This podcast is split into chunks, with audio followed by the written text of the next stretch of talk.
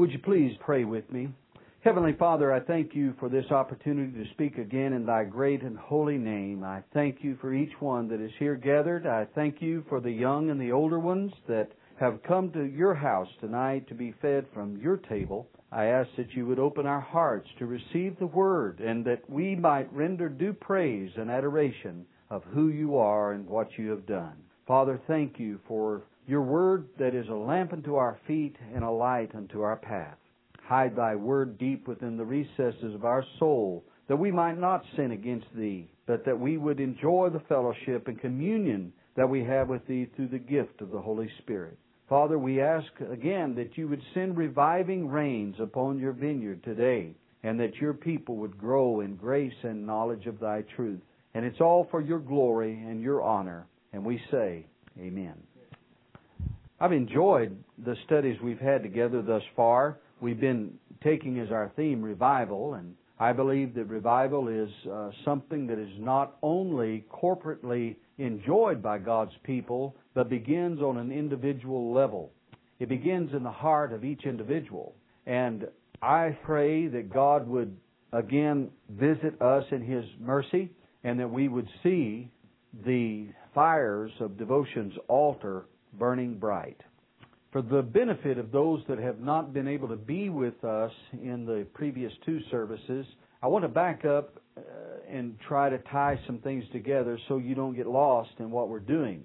Uh, the first two messages uh, that we tried to bring focus on revival in the Old Testament. The first message is from Psalm 85. Please open your Bible there with me, Psalm chapter 85, and I'm going to ask you to read out loud with me verses 6 and 7, but I'd like to begin with verse 4 in Psalm chapter 85. David writes, Turn us, O God of our salvation, and cause thine anger toward us to cease. Wilt thou be angry with us forever? Wilt thou draw out thine anger to all generations? Ready?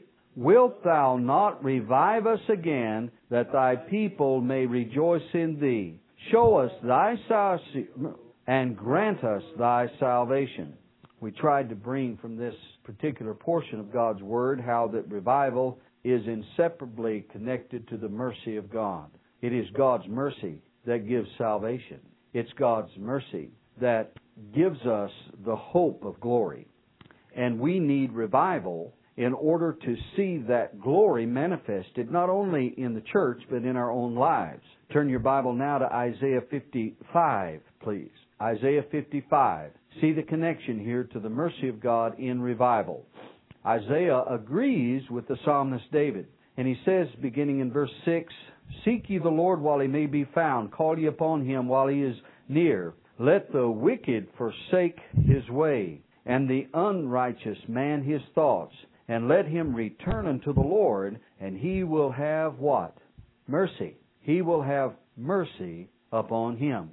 And to our God, for he will abundantly pardon. We try to notice in this connection how that Isaiah is talking about the demonstration of mercy that we find in revival being uh, first seen in the sending of Jesus Christ in the first place to save and rescue sinners. The second is the salvation of sinners. The third is the sanctification involved in the saints of God.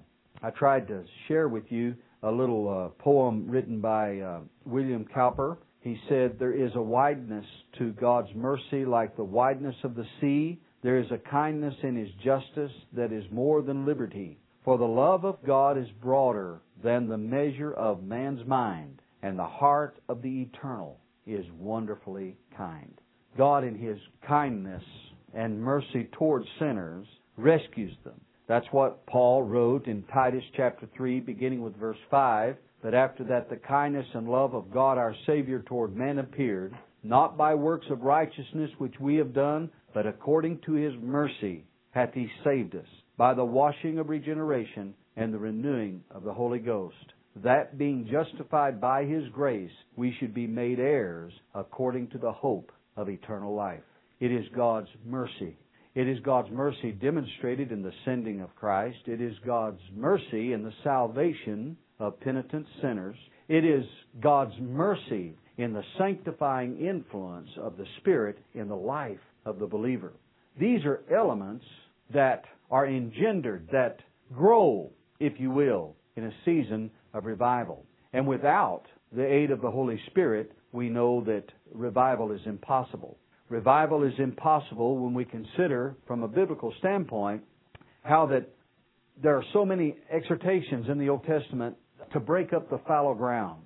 Fallow ground means unproductive ground, hardened ground, weed infested ground. Did you know that many times our hearts are that way?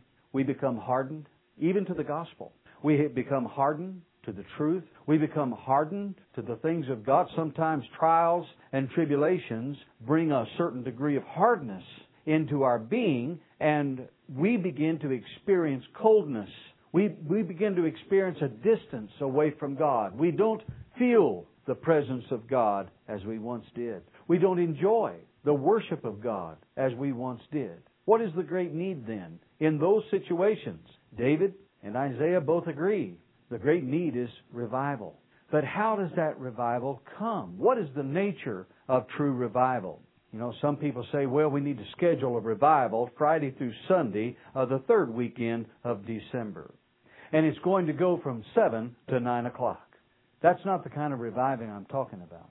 Because the reviving I'm talking about is not something that's scheduled or manipulated or produced by human means. Only God can bring revival. Amen? Only God can produce that kind of revival. I want to share a quote with you from G. Campbell Morgan. He said, We can never organize revival, but we can set our sails to catch the wind from heaven when it comes. I like that. He had an understanding. You can't manipulate God, but what we can do, we can prepare the ground. You know, you ask a farmer, do you believe it's going to rain? He says, yes, I believe it's going to rain. And you ask him, well, did you plow your field? No, I didn't plow my field. Well, did you plant your crop? Did you plant the seed? No, I didn't plant that. Well, then really what you're saying is you don't believe it's going to rain. I talk to people like that and I ask them, do you believe it's going to rain? And they say, yes, it's going to rain. Then where's your umbrella? Did you bring an umbrella to the prayer meeting for rain? You see, many times we are inconsistent in what we say and the actions that follow the words we speak. Actions speak far greater than words.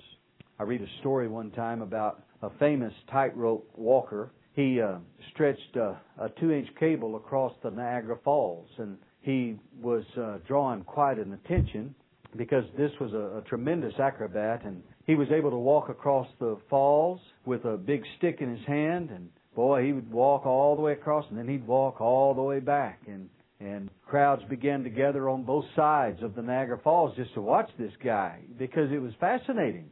And then he got a um, a wheelbarrow, and he took the tire off the wheelbarrow where it just had the rim, and he uh, put a 200 pound sack of sand inside a wheelbarrow.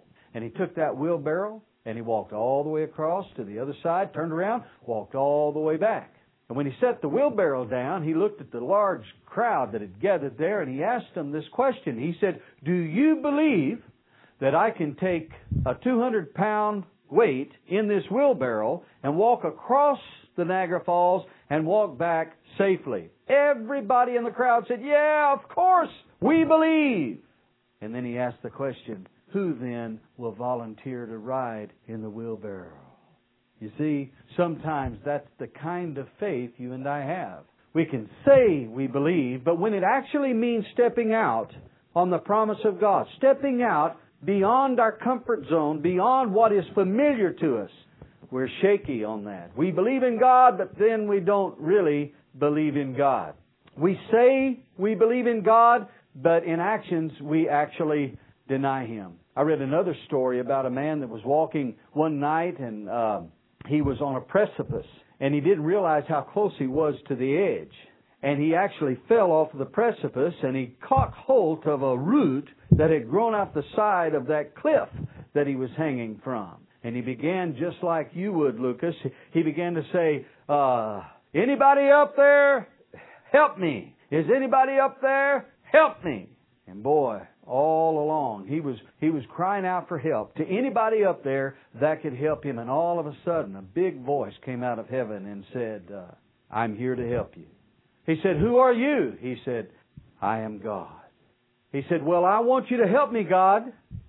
And God says to the man, Do you trust me? He says, Oh, absolutely. You know I've trusted you all these years, Lord. I trust you. I believe in you. I believe in your power. I believe in your uh, provision. I, I believe that you are able to save me from this certain destruction. And then the voice said, Let go. Let go of the root that you're hanging on to. You know what the man did? He cried out, Is anybody else up there that can help me? That's the way we talk to God so often in our experience. We, we claim we believe Him. We claim we trust Him. We make the claim that we belong to Him. But when the going gets tough and when the, when, when the heartaches come, I believe that's when we realize we don't trust Him as much as we ought. One of the elements of true revival is a heightened sense of trust in the living God. This morning we tried to direct your attention to uh, Isaiah. Please just turn turn with me over there real quick. Isaiah chapter 64. Isaiah 64. We noticed something about uh, this chapter, but uh, I just want the first three verses, and uh, I'm going to ask Jessica and Anna particularly, and and Danielle. Oh, well, Andrew wasn't here either. I'm, I'm going to ask you. There is a word in these three verses that is repetitious. There's a word that is going to appear in each one of these three verses, and I want you to tell me what that word is. Here's the prayer of Isaiah Isaiah 64, verses 1, 2, and 3. Oh, that thou wouldest rend the heavens, that thou wouldest come down, that the mountains might flow down at thy presence. As when the melting fire burneth, the fire causeth the waters to boil, to make thy name known to thine adversaries, that thy nations may tremble at thy presence. When thou didst terrible things which we looked not for, thou camest down, the mountains flowed down at thy presence. I want to ask you, what word appears in all three of those verses? Presence. Did you catch that, Danielle? Presence. Presence. The presence of God. That is what brings revival. Somebody says, well, Brother Jeff, I believe if we get a big band up here and uh, we we sing uh, uh, all of our contemporary songs and we hoot and holler and do all of the things that attract a crowd. I believe that's the way to bring revival. But I'm going to tell you something. That kind of revival is short-lived. Well, I think if we get enough pizza to feed half the Gadsden and get enough ice cream and soda pop, we can we can build a crowd and and that's going to bring revival. Well, if that's what you're going to use, you better hope that you don't run out of pizza and popsicles. Because when you do, you lose your crowd. What truly is the heart cry of God's people is the presence of God. Because the presence of God will also bring the power of God. The power of God will also bring the promises of God into being. And all three of these things together will bring glory to the name of God. Presence, power, and promise. All of them are contingent upon, all of them um, emphasize, all of them embrace the glory that belongs rightly to God Himself. This morning we looked at one of the examples. There's five particular periods of revival in the history of Judah. And each one of these periods are marked by certain uh, characteristics that actually produced revival in Judah for a number of years. These occurred, of course, under the reign of a man named Solomon, and then later under a man named Hezekiah, later under a man named Asa, later under a man named um, uh, Jehoshaphat, and then Josiah. There's something consistent in every one of those revivals. We found out this morning that they were all ridding the land of idols. Ridding the land of idols. I believe that uh, an idol, and believe me, I've, I've been to uh, India, I think 15 or 16 times, maybe more than that, and I've seen idols. I've seen the the construction of temples that embrace idolatry. They, they, they, they make pictures of their gods on the outside of their temples, and they have over 30 million gods in India. And they worship these gods. They are truly idols. But this morning I tried to point out the fact that we can be idolaters just as bad. We can worship ourselves. We can be proud. We can be arrogant, conceited. We can we can make an idol out of our job. We can make an idol out of sports. I'm confessing my sins here. We can do that. We we can make an idol out of anything. And an idol is anything that takes glory that rightfully belongs to God. Rightfully belongs to Him and Him alone. So what do we find in connection with revival in all five periods of Judah's reviving? We find that they ridded, ridded the land of idols. Um, we found also that they always repaired the altar. They always repaired the altar. Something that I've found even among Christian people today is the forsaking of the prayer altar. We wonder why we lose power. We wonder why we lose the presence of God. We wonder why we can't always see the promises of God. And many times it's a direct result of us forsaking the prayer altar. We have forsaken private prayer. We have forsaken it.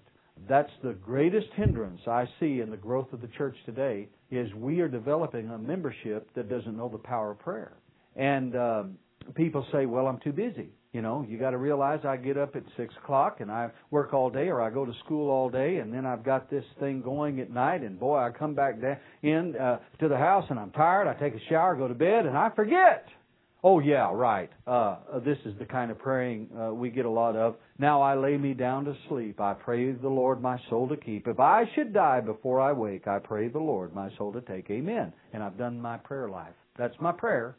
Or like the little three-year-old boy at the supper table said, Can I pray? And everybody said, Oh, yes, you've never prayed before. Go ahead, pray. And he said, he puts his hands together and he says, uh, uh, Look out teeth, look out gums, look out throat, because here it comes. Amen. Do you really think that that kind of praying is going to produce power? It's interesting to me when I study the Old Testament scripture particularly how much focus there was on prayer. When you see the great architects of uh, of the, the, the, the Old Testament uh, existence, you, you see people like Daniel. Look at how much he prayed. You see men like Nehemiah. Look at how much he prayed. Look at David. Look at how much they prayed. They devoted themselves to prayer because they knew that they would have no courage, they would have no power to stand before men until they first knelt before God. So, one of the characteristics in the Old Testament of revival is that there's a repairing of the prayer altar. I read a story one time about a, a preacher, by the way, and he was so discouraged and so disgusted, he told his wife on Sunday morning, I'm just not a going to church. Well, what are you going to do? I'm going to go hunting and he decided to go out into the woods and just spend the whole day, and this is the Lord's day, spend the whole day out hunting. and as he was hunting, he saw a big old grizzly bear.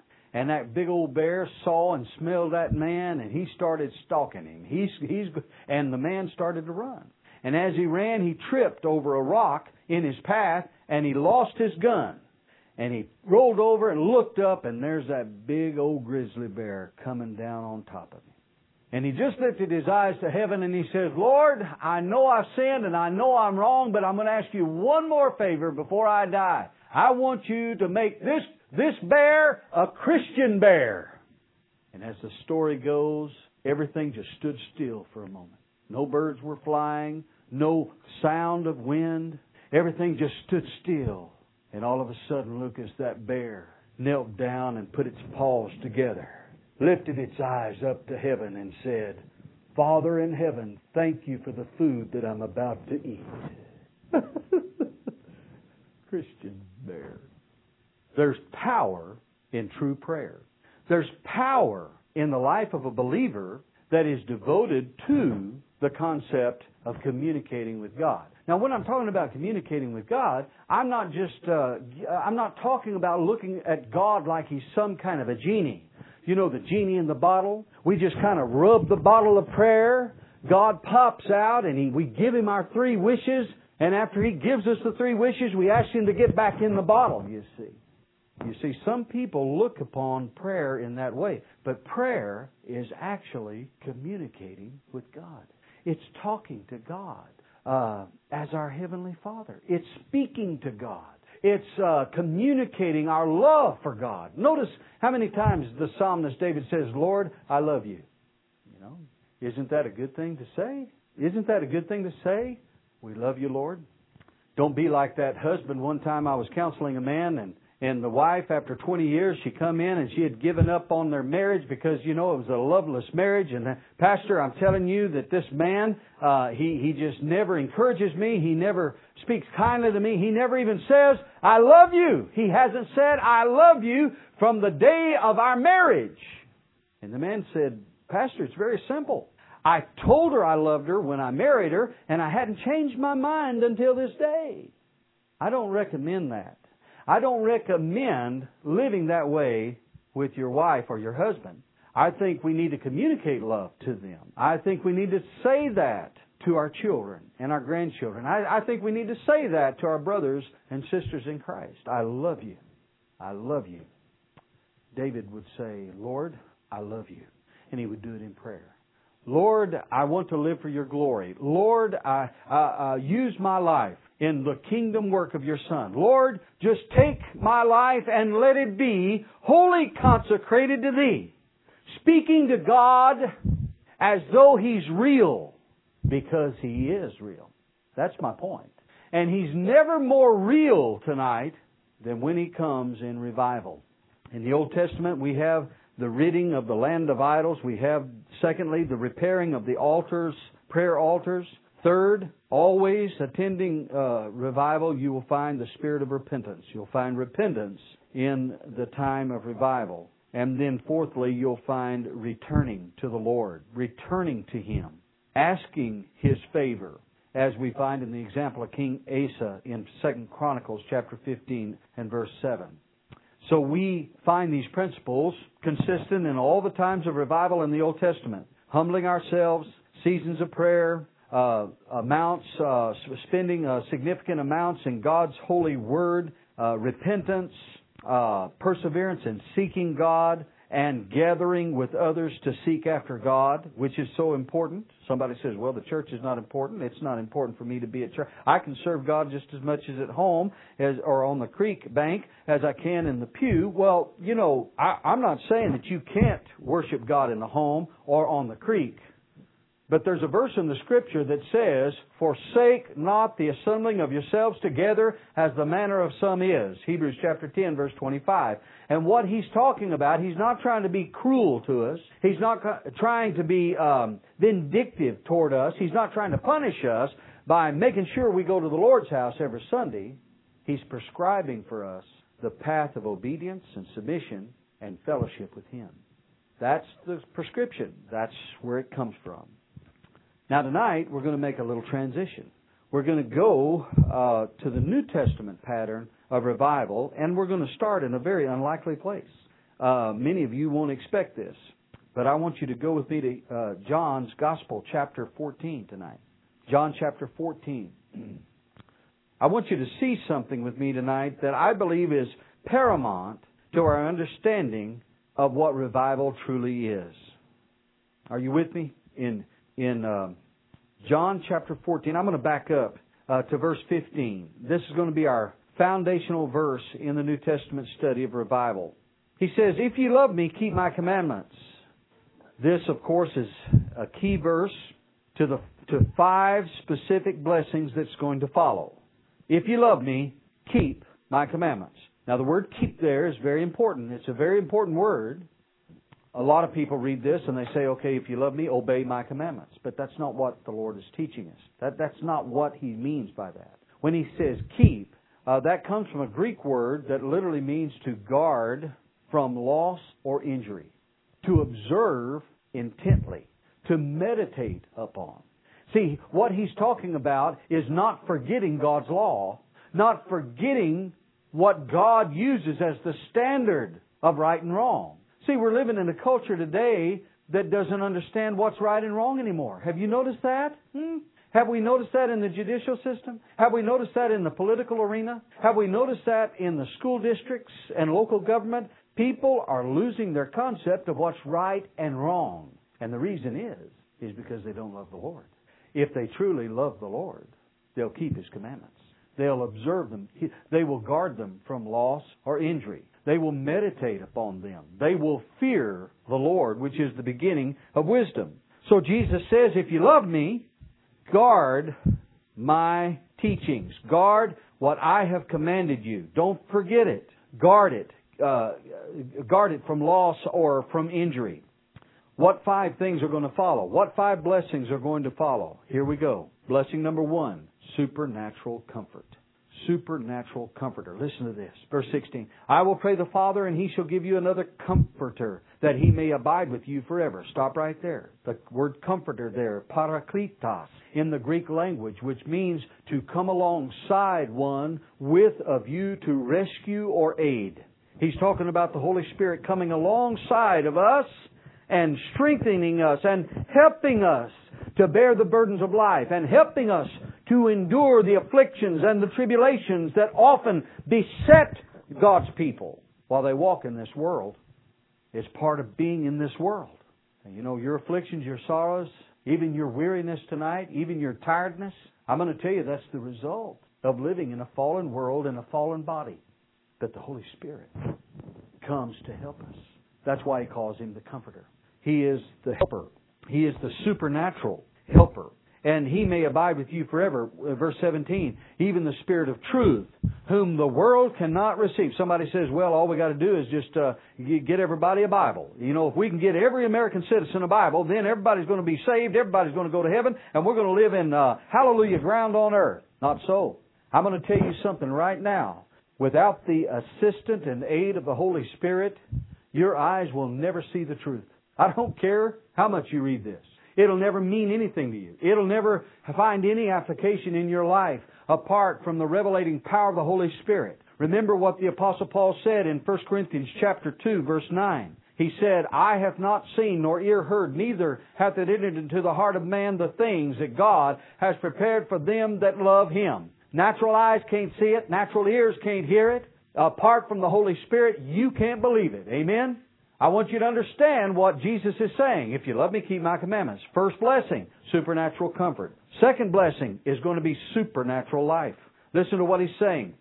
Uh, the Holy Spirit, which the world cannot receive, neither can they know him. But ye know him. Watch, watch, watch, watch. Ye know him, for he dwelleth with you and shall be in you. I'm going to tell you that's the life of God in the soul of the believer. Right there. That's how you see. That's how you hear. That's how you believe. It's because of the indwelling of the Holy Spirit that God gives to His children. He shall be in you. I love that. Love that. He shall be in you. I, I will not leave you comfortless as an orphan. I will come to you. This is supernatural life. Yet a little while and the world seeth me no more, but ye see me because I live, ye shall live also. Isn't that a good promise, brothers and sisters? Isn't, isn't that a glorious reality? We are alive in Christ.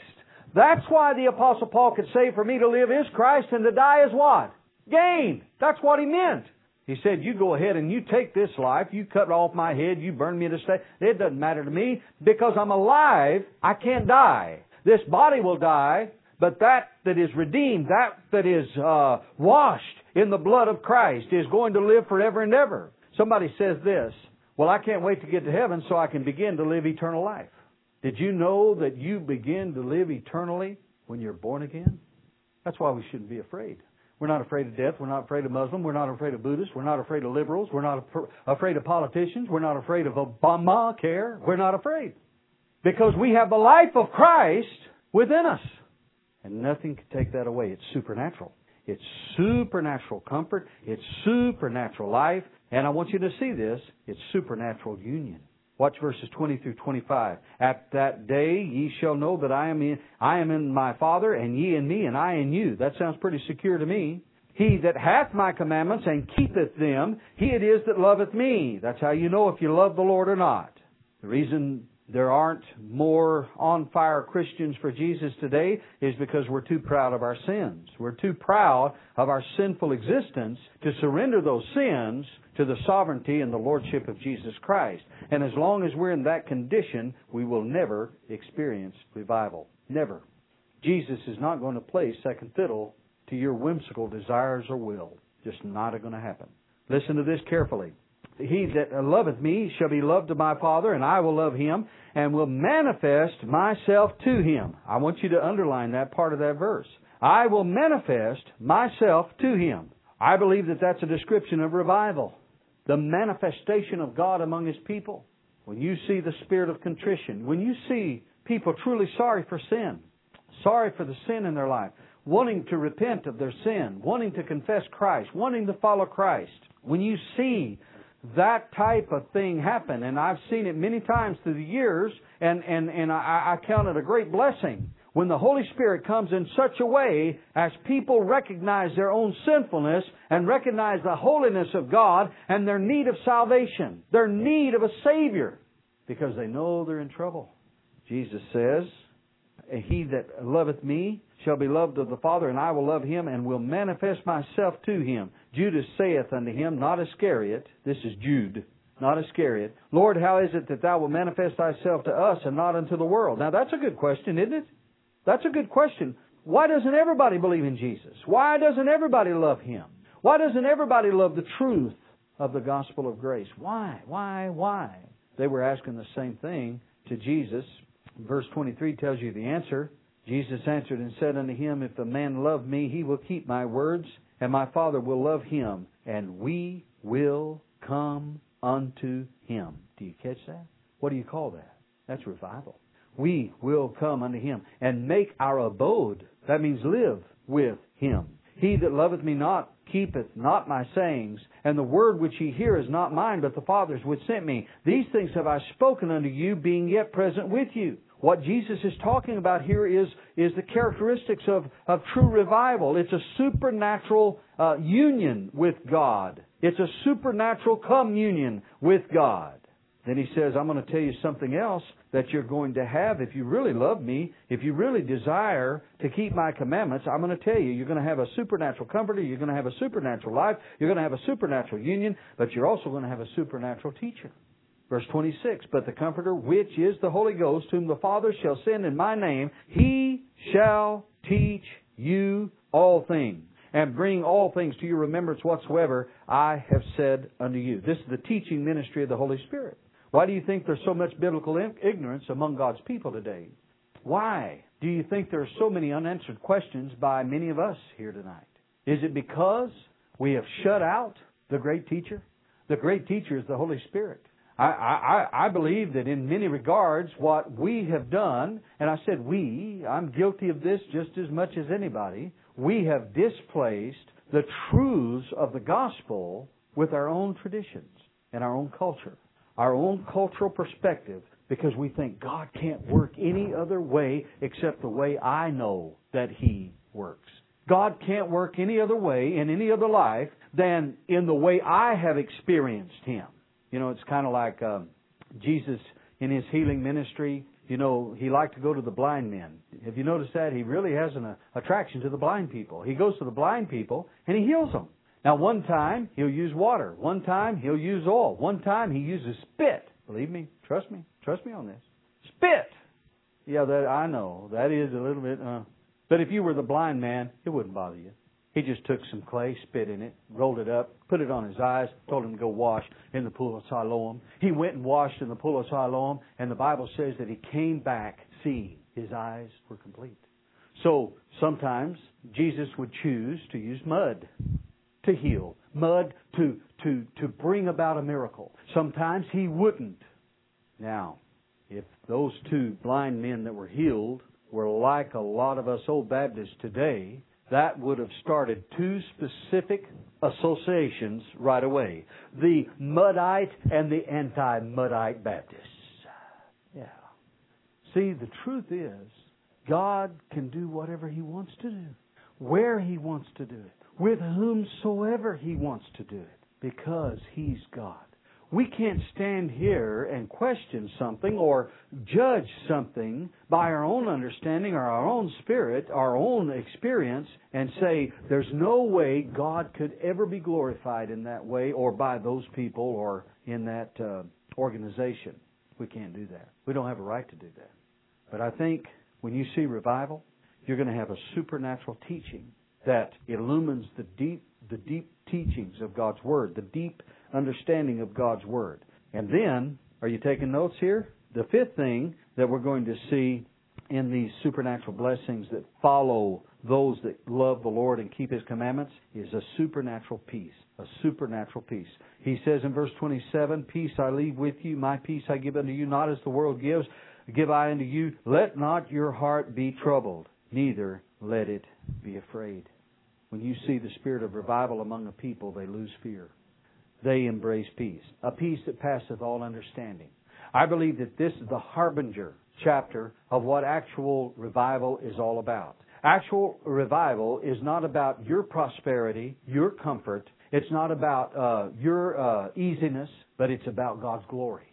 It's God glorifying Himself through His people and God visiting His people, God dwelling among His people, and the presence of God so powerful that God's people can do nothing more than to fall at His feet and praise Him.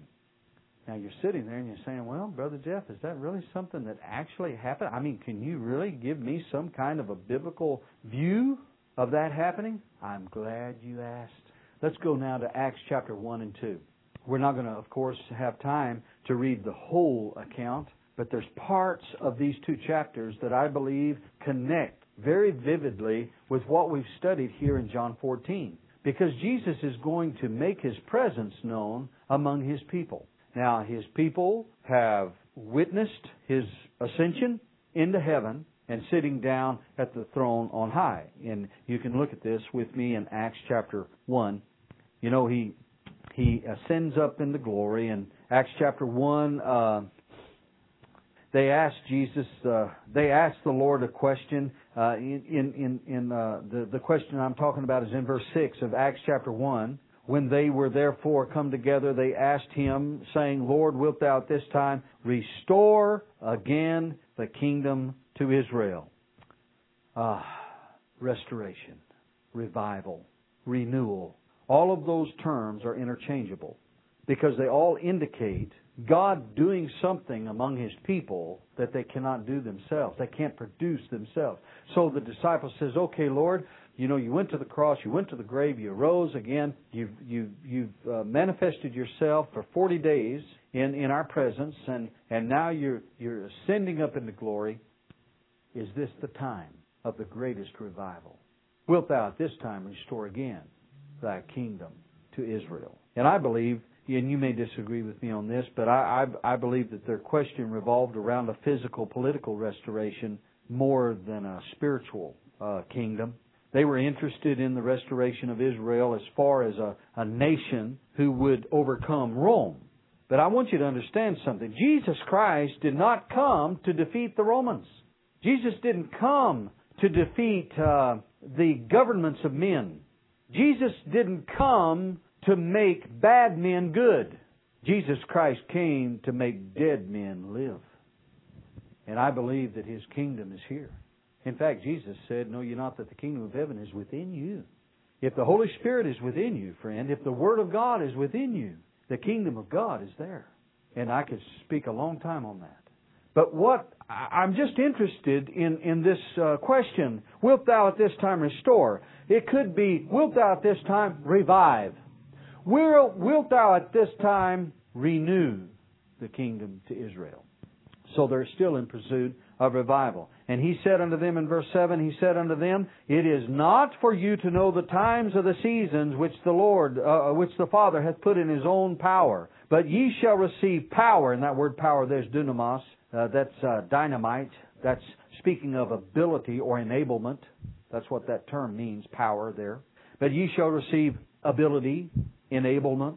You receive power after that the Holy Ghost has come upon you, and ye shall be witnesses unto me. Now stop right there and kind of circle that word be. You will be witnesses. Somebody says, well, you're going to go out and witness, is what Jesus was saying. But that's not what he was saying. Lucas, he says, uh, you're not going to witness unto all generations. He says, you're going to be my witness. You see, we have to be the people that God called us to be before we can do the work that God called us to do.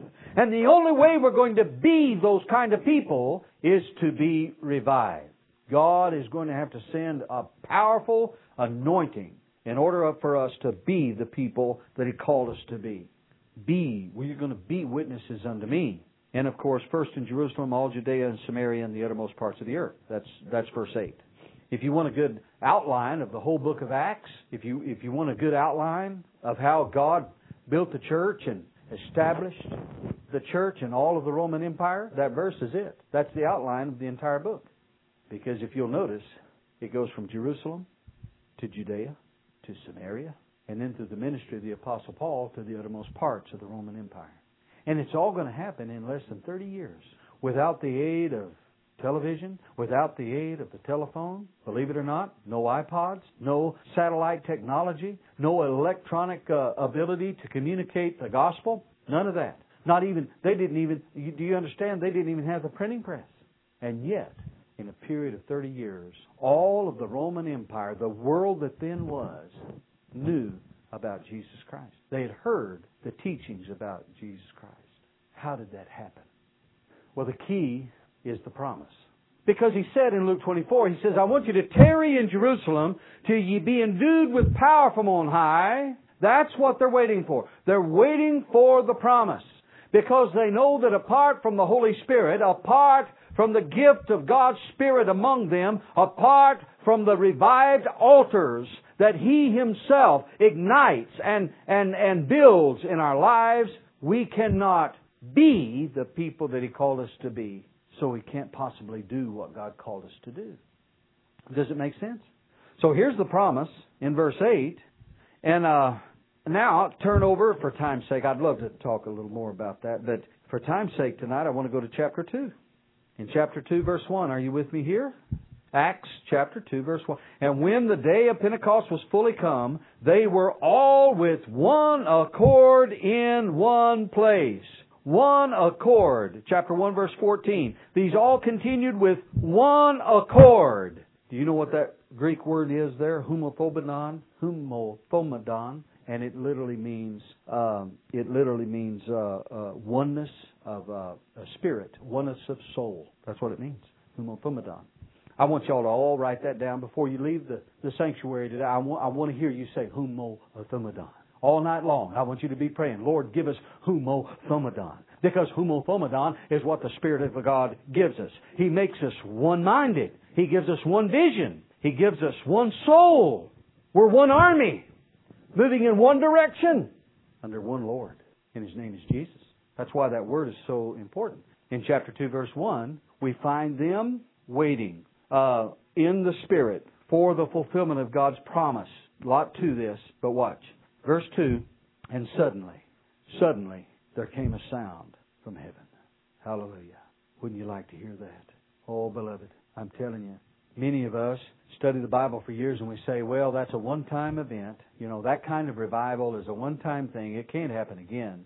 And I think we're saying, Lord, I believe you, but then I don't believe you.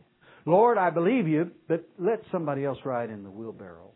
Lord, I believe you, but let me hang on to my root. Lord, I believe you, but in essence we're saying we really don't. We believe it's going to rain, but we don't plant the seed. The, chil- the, the people in this verse, in this context, they are, they are preparing the sails of the ship. They are preparing for the mighty winds of heaven to blow. What are they doing? They're humbling themselves before the Lord. They're praying. That's what they're doing. They're praying to the Lord. Lord, save us or we perish.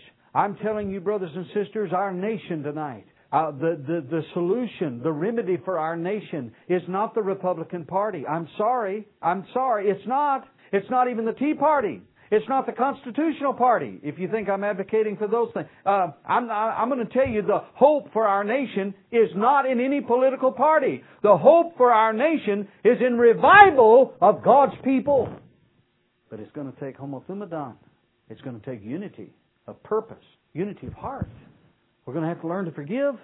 We're going to have to do that. We're going to have to do that. We're going to have to learn Ephesians 4:32 what it really means to forgive one another, even as God for Christ's sake hath forgiven you. We're going to have to learn that. We're going to have to keep the commandments. And they're not grievous. They bring joy. They bring joy. Here they are. They're waiting. They're in one place, with one mind, with one accord. And suddenly, I love that, and suddenly, there came a sound from heaven as of a rushing mighty wind, and it filled all the house. it filled all the house where they were sitting. Was it important for them to be there that day? What would they have missed had they not been there? They they they would have missed one of the greatest revivals of all recorded history. You see, because on this particular time, according to God's ordained, uh, God's pre-planned, pre-purposed uh, manner, God was going to manifest Himself in a mighty and glorious way unto His church, and He was going to impart to them that power that they stood in need of to do the work that He called them to do. It is very reminiscent, to my mind, of what God did in Exodus chapter 48 when they completed the tabernacle. Do you remember this? Moses and Aaron and all of the priests, they were uh, in the tabernacle and they got down on their hands and knees before God because His presence, His Shekinah glory, came down and filled the whole tabernacle. No man could stand in His presence. You know why? Because revival is not about the glory of man. Revival is about the glory of God the Shekinah, the flame of God came down upon that tabernacle. It was awesome. And all the people began to pr- shout praises unto Jehovah God. I find the same thing happened in 1 Kings chapter 8 when Solomon, uh, in the days of Solomon, when they completed the temple. Do you remember the story? Solomon gets up and he lifts up his hands before the Lord and he prays over the people and, and God responds to that prayer. God responds to that beseeching of His communion, His, His name, that it might be placed in the house that was built there. And the glory of the Lord came and filled that house. And then here we are in Acts chapter 2. And it's in the church. The church of the Lord Jesus Christ. And the glory of the Lord came and filled that place with His glory, His praise, His virtue, His characteristics, His power, His empowerment and I want to I want to close. I've, I've I've got to skip down to the last part of chapter two for time's sake tonight. I'm out of time. Bear with me just a few more minutes. Drop down to verse uh, 41 and 42 of chapter 2. I want you to see what the Spirit of God will produce in revival. Here it is. Then they that were that they that gladly received his word were baptized. And the same day, there were added unto them about 3,000 souls. You know, one day they had 120 members. Now they've got 3,120. Isn't that awesome? And they, watch this, watch it. And they continued. They continued steadfastly in four things the apostles' doctrine. In other words, they continued in what the apostles taught. And fellowship, koinonia.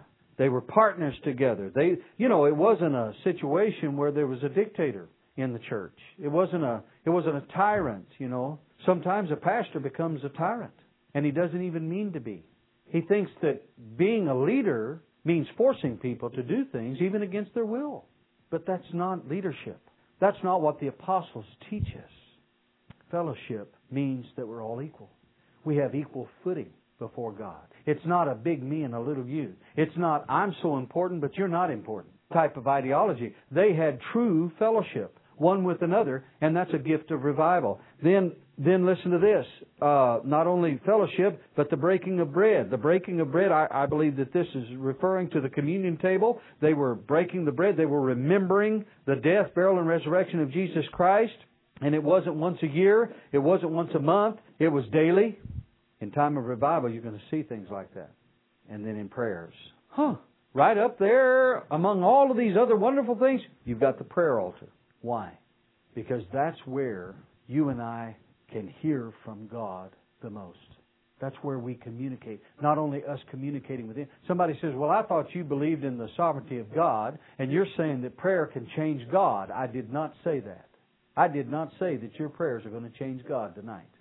But I'll tell you what it can change. It can change the way you view God. It'll change your thought process. Because what you're doing, you're communicating with Him, and guess what? He's communicating with you. And He speaks to us. I believe when we prayerfully come to the Word of God, He speaks to us through His Word. He gives us the answer. And the answer for the survival of the church in America, the answer for the survival of America itself, is when God's people pray and ask God for revival. Let's pray together, please. Heavenly Father, thank you for this study tonight and thank you for the time that we've had together. I thank you for these dear, dear, dear brothers and sisters, the young and the old alike. I, I thank you for their attentiveness. I, I thank you for their joy in the Lord. I thank you for the resonation of these teachings that has found lodging within our hearts. And Lord, I'm, I'm going to ask you individually that you would begin your reviving work in me that you would begin your reviving work in every heart, every uh, hungry heart that is here tonight. And Lord, that you might satisfy that need and remind us of our place in Christ. Remind us of how much we need you and your power to accomplish the work that you have called us to do. And it's not about us, but it's about Jesus and it's about His deserved glory because He is our worthy Master and Lord. And it's in His precious name that we pray tonight and say, Amen.